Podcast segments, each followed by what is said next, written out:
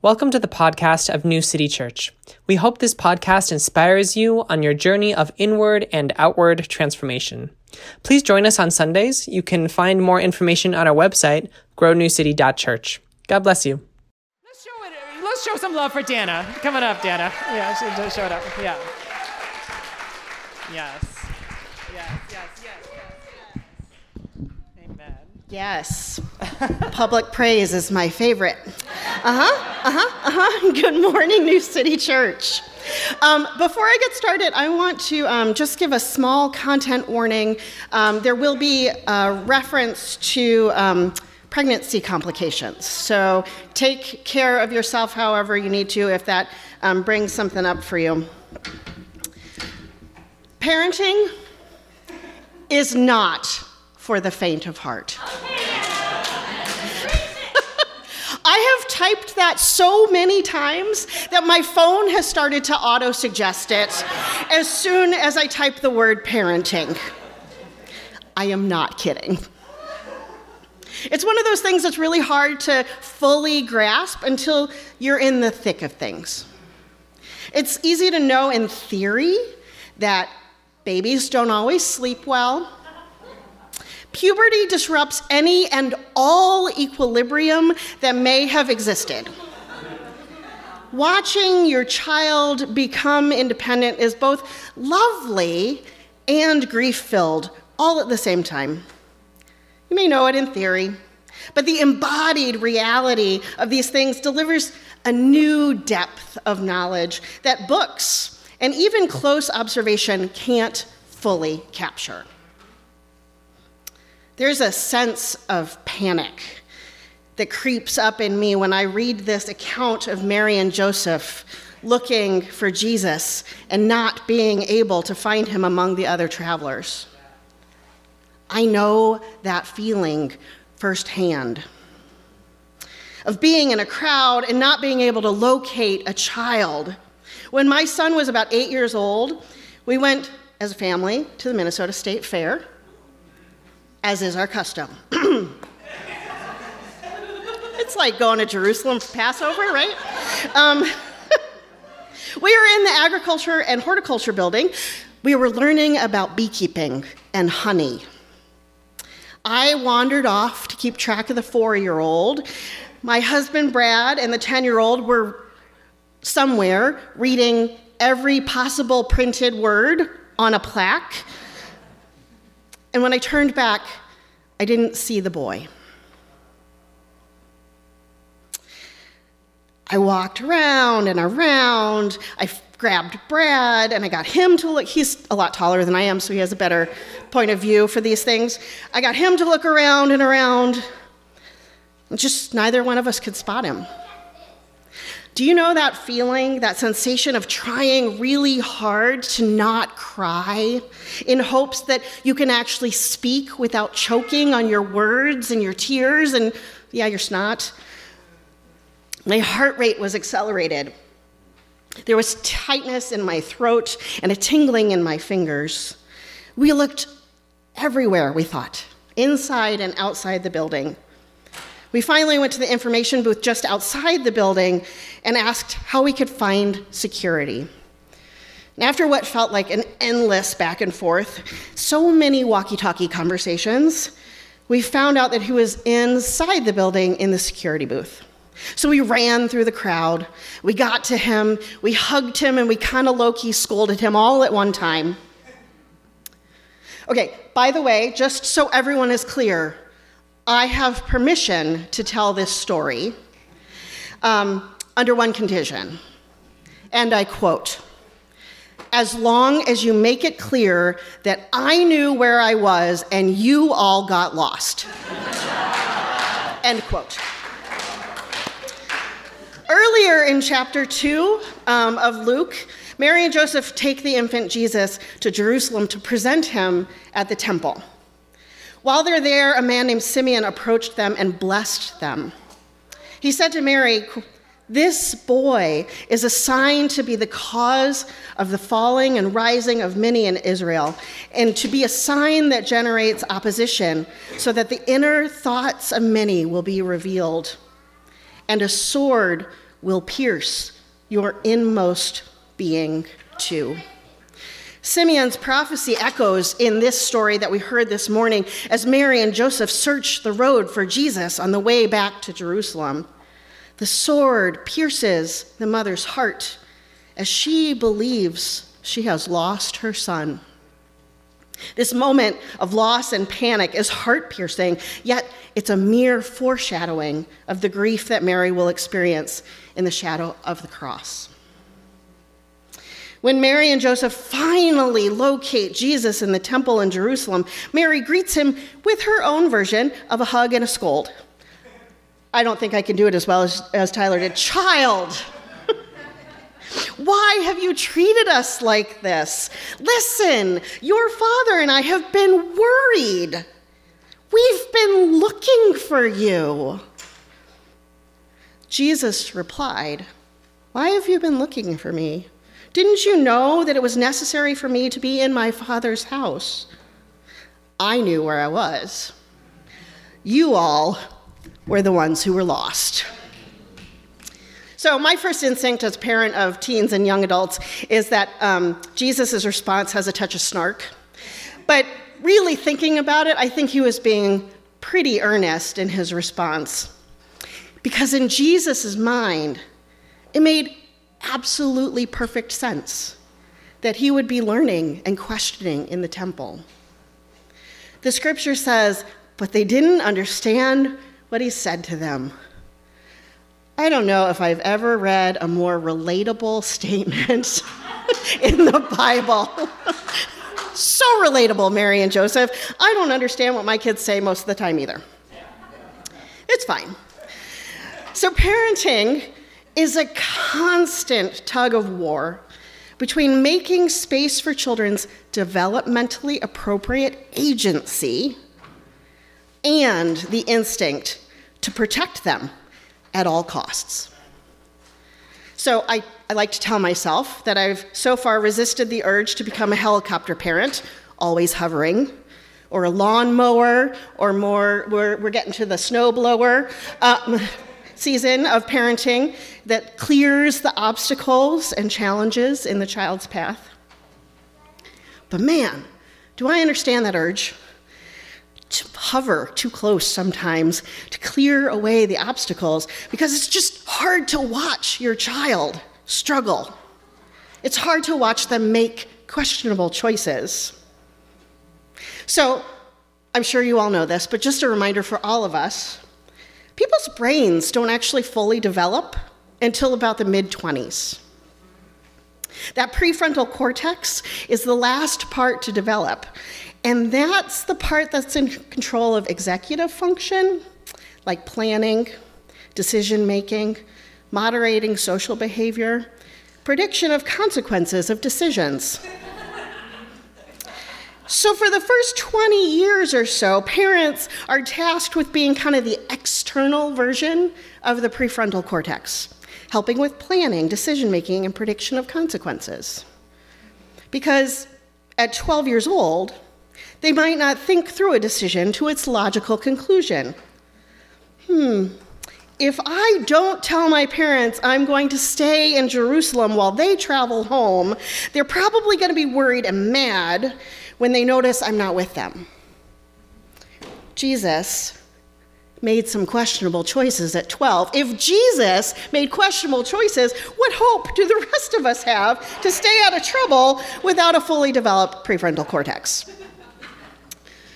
In a way, part of parenting is trying to work yourself out of a job, or at least parts of it.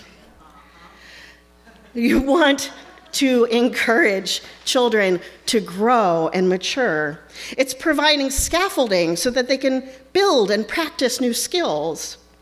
It's also providing a soft place to land when those decisions or the risks that they take just don't work out. When I was pregnant with our oldest, there was a series of parenting books called What to Expect When You're Expecting I imagine they're still in print. Yeah, yeah. We'll not. We'll not. We're not here for a book review. Um, but it's a reference book for those of you who don't know that goes through a lot of the physical, emotional, hormonal changes that happen during pregnancy. Also it answers questions about like should you exercise? What foods can you eat? Can I eat sushi during pregnancy? Um, not the raw fish kind. But um, at that point, it was kind of the gold standard of questionably so, kind of the gold standard of parenting books. And because those sold so well, they, you know, of course, added to the series. So then there were what to expect the first year, what to expect the second year, etc. There's a lot of useful information, but one of the aspects of parenting that I think I missed or overlooked in the books was the need for community. I mean, sure, I've heard it takes a village to raise a child. but the prevailing logic of white middle class America tends to trivialize the central truth of that proverb. Rugged individualism tends to create the conditions for comparison, for competition, and judgment among groups of parents. And the internet, frankly, just amplifies those conditions. Her kid is reading at age three. Mine's not. Is that because I didn't use flashcards? The parents that I saw on the internet, they make all their baby food from homegrown organic vegetables. Have I broken my kid by feeding them jarred food from the co op? Their kid is in an SAT prep class. Should I have signed my kid up for SAT prep? Am I ruining her future by not investing in prep classes? But the logic of community care says connection and support are crucial. As parents or guardians, whether coupled or single, we are not meant to be the sole providers of care, education, compassion, wisdom, and love. Mary turned to her cousin when she found out she was expecting.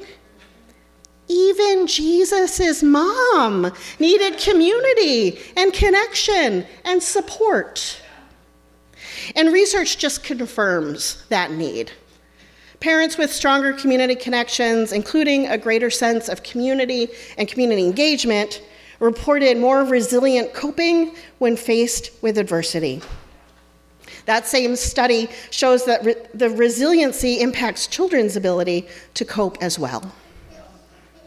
So, my, my spouse and I have a close circle of friends, their chosen family. And honestly, without them, I don't think we would have survived the early years of parenting. You might actually be surprised. Actually, the parents are not going to be surprised at all. But you, the rest of you might be surprised to, um, to think about the healing balm of a park play date when you're sleep deprived and barely hanging on. When I was pregnant with our youngest child, I had some complications toward the end of the pregnancy. I ended up on hospitalized bed rest with a six year old and a four year old at home. It only took one or two calls at the most, and the auntie and uncle network was fully activated. The older kids were safe and cared for, and Brad was able to come to the hospital to support me. Not only did these friends lovingly care for our children, they also painted the nursery, sewed some curtains, folded the laundry because honestly, I thought I was leaving for a two hour meeting, not like for a week. and, uh, you know, they probably did some dishes because there's always dishes. Not only have our friends been our community as parents, they've been loving adults for our children. When our oldest kid was struggling in her first year of college, one of these friends took her out for coffee and listened. Listened in a way without judgment that my husband and I just couldn't provide for her. Children and adolescents need trusted, safe, and loving relationships with non parental adults. These relationships aren't meant to substitute for parents or the parental figures, but they create a deeper bench of people to give them love, support, and advice. Sometimes there are topics that children and youth may not be ready to talk to their parents about, like relationships and sex. Even if the parent is totally open and comfortable with these topics, there can be kind of an ick factor for adolescents and talking with their parents about, you know, that. I'm pretty sure my kids wish I was a little less open and comfortable talking about sex, but you know, whatever. it's fine. Sometimes there are topics parents are just out of their depth talking about. When my kid starts talking about the intricacies of her math class, um, my eyes glaze over. It's time to smile and nod, and then eventually suggest that she call her Auntie Celia if she really wants to get some like conversation going. Um, even Mary and Joseph, they were devout Jews, but they weren't trained as teachers of Jewish law and thought. Jesus needed to be in relationships with the teachers in the temple as he explored and he questioned. Community, love, and support help create resiliency in both parents and children. We can't do any of this alone. So when Jesus and his parents returned to Nazareth, Mary is said to have, quote, cherished every word in her heart. The word translated as cherished is actually more accurately translated as stored. We actually don't really need a sentimental spin on this hard and confusing stuff. Mary stores those words and the experiences in her sword pierced heart. As much wonder and delight that comes from parenting, grief can be just around the corner. All the what to expect books in the world can't prepare you for the grief of unrealized expectations, unrealized hopes, and unrealized dreams. Because, friends, as it turns out, children are not puppets. So there's always going to be the unexpected. Expecting music lessons getting traveling soccer, expecting fun family vacations and getting yelling and tears about whose turn it is to sit where. Expecting every night sit down meals together and pleasant conversation and getting everyone going in a different direction. Parenting changes for the better if we can, as parents, incorporate the spiritual practice of non attachment to the picture in our own heads. Sometimes it's grief rooted in not being able to create the conditions for thriving, like navigating a world built for the neurotypical with children who are neuro extraordinary. Sometimes it's grief rooted in changing relationships, having children pull away as they rightly become more independent and spread their wings, not needing you in the same ways. Sometimes it's grief rooted in estrangement, in addiction, in incarceration, or even in death. And a sword will pierce your innermost being too. Mary is not alone in suffering the sword pierced heart as a parent, nor is she alone in storing all the lessons, grief filled and joyful, in her heart. So, this morning's scripture it closed by saying Jesus matured in wisdom and years and in favor with God and with people. Jesus was busy growing that prefrontal cortex. He was building community and he was upending all the expectations. So, no, parenting is not for the faint of heart. It's an exercise in courageous open heartedness, learning to su- provide support and accountability without overprotecting or micromanaging. It's learning to create community for yourself and for your children.